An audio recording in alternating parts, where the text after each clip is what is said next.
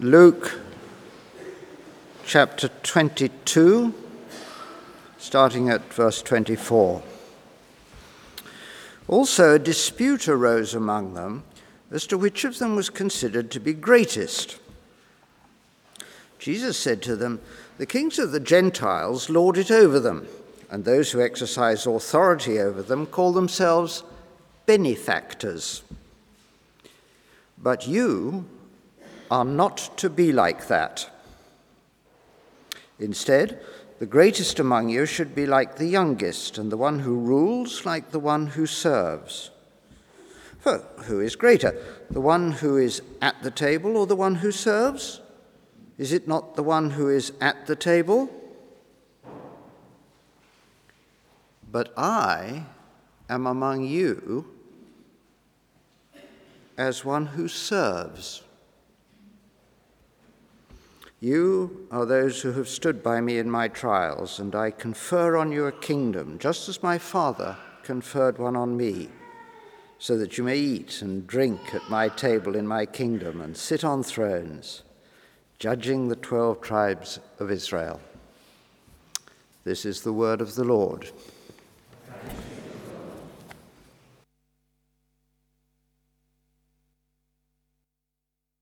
Lord Jesus, we thank you for your teaching as recorded in the Gospels.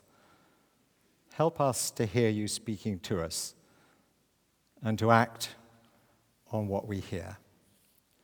Amen.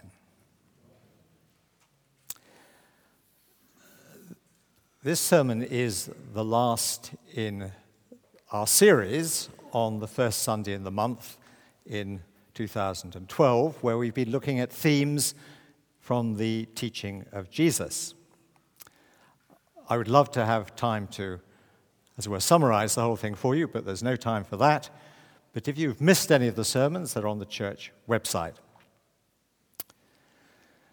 The conservative New Testament scholar David Wenham subtitled his excellent book on the parables of Jesus, Pictures of a Revolution. Uh, he is not given to hyperbole. But he says it's no exaggeration to sum up Jesus' teaching as a revolutionary manifesto. But a manifesto, of course, needs a plan for implementation, and not least, it needs people.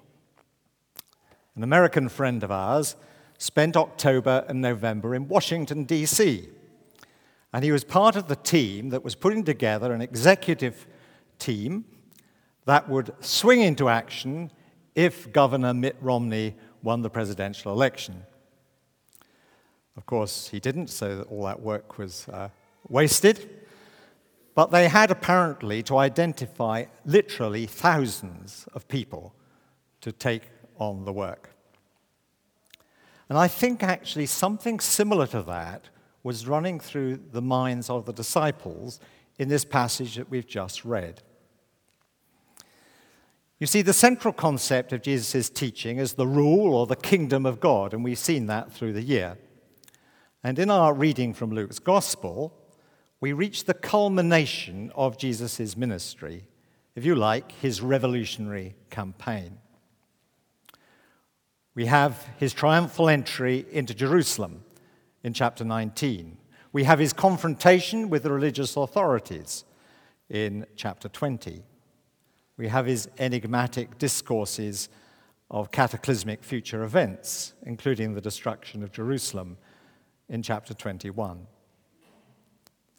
And in chapter 22, the net is closing about Jesus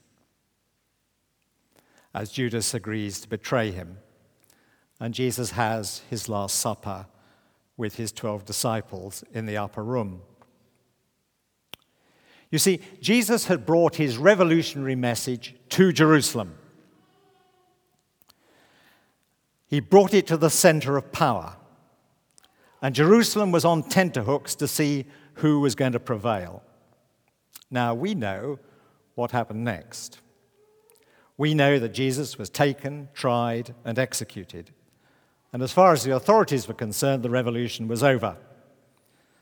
But as Peter proclaimed to the Jerusalem crowd, Acts 2:24, God raised him from the dead.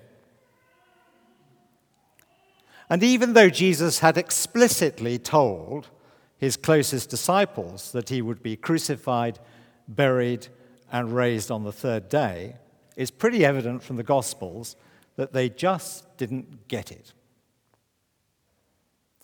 So here they are in Luke 22, in the aftermath of the Passover meal, which was the Last Supper, and they're looking for Jesus' revolution to succeed, to usher in a new regime, religious and political, in Jerusalem.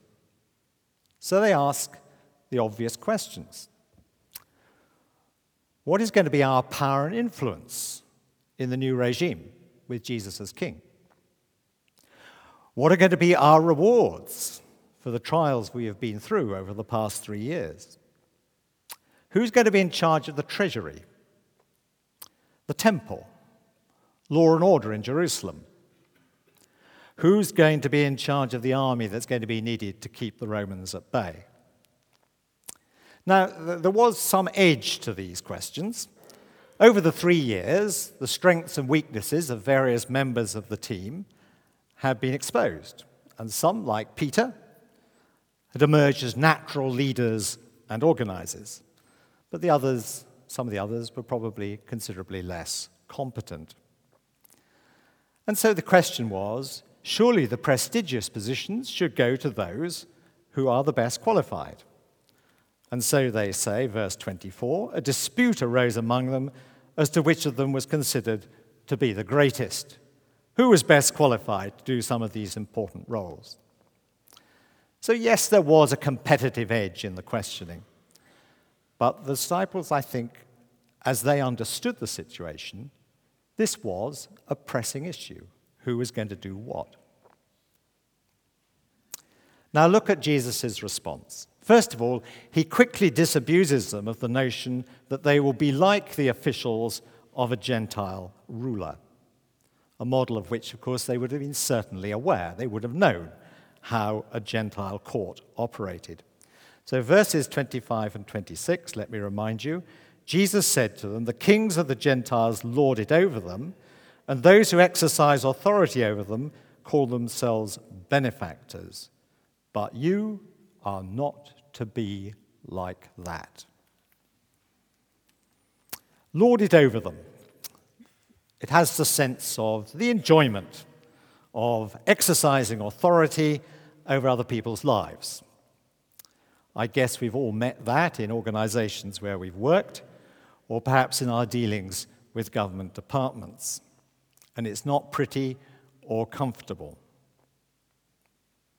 And call themselves benefactors. That is, insist on public adulation. It's a temptation to which I suspect we're all uh, subject, but to which politicians are particularly prone. I wonder why the name of Boris Johnson comes to mind. Jesus says, You are not to be like that. Instead, verses 26 and 27, instead, the greatest among you should be like the youngest, and the one who rules like the one who serves. For who is greater, the one who is at the table or the one who serves? Is it not the one who is at the table?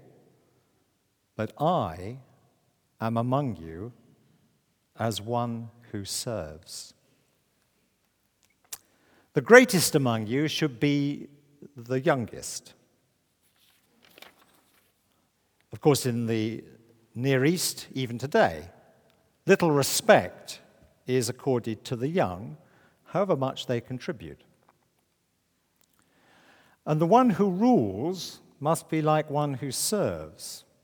And the illustration is that of serving at table, a very lowly occupation, and it certainly didn't attract prestige.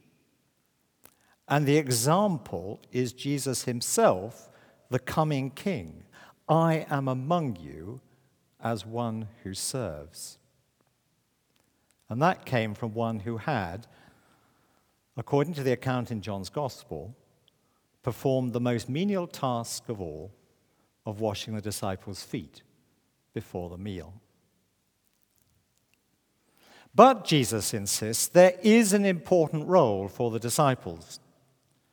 28 and 30. You are those who have stood by me in my trials, and I confer on you a kingdom, just as my Father conferred one on me, so that you may eat and drink at my table in my kingdom and sit on thrones judging the 12 tribes of Israel.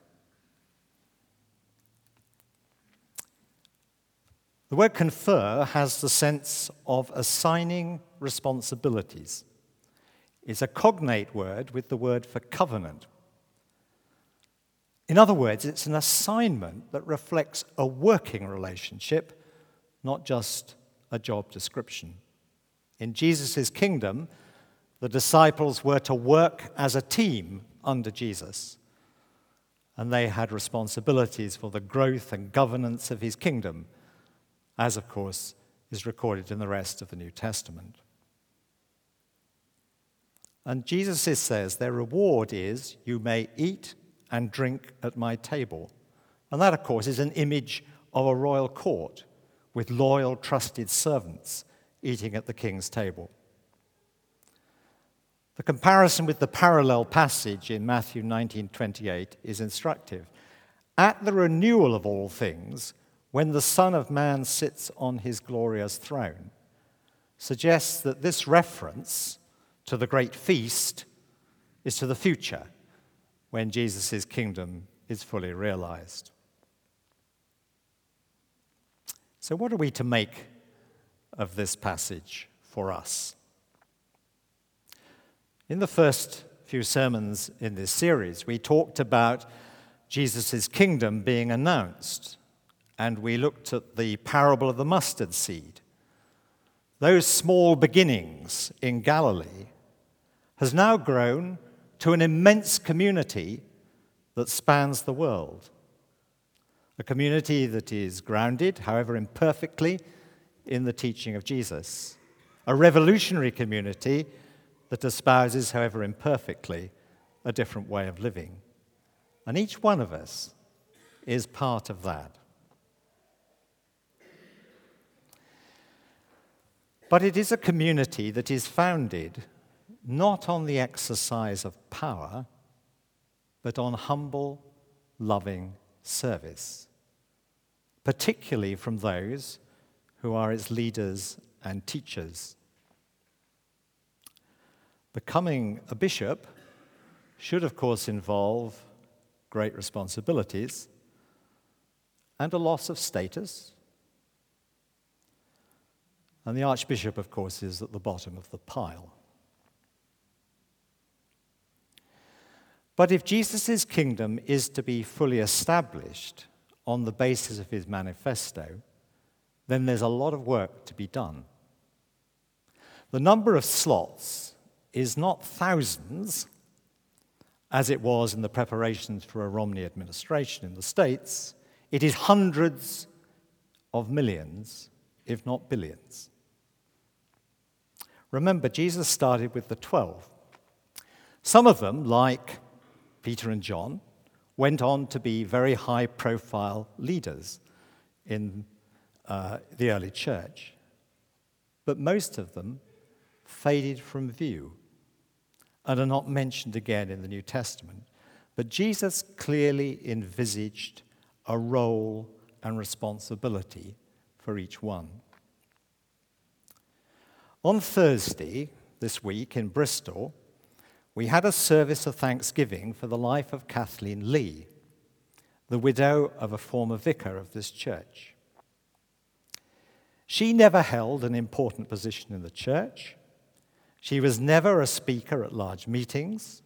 She never wrote a book, or even, as far as I know, a magazine article. But she served.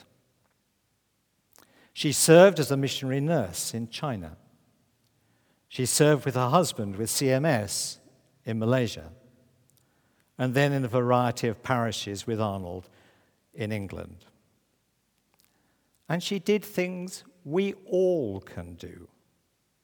She welcomed folk. She shared her house and her fabulous cooking.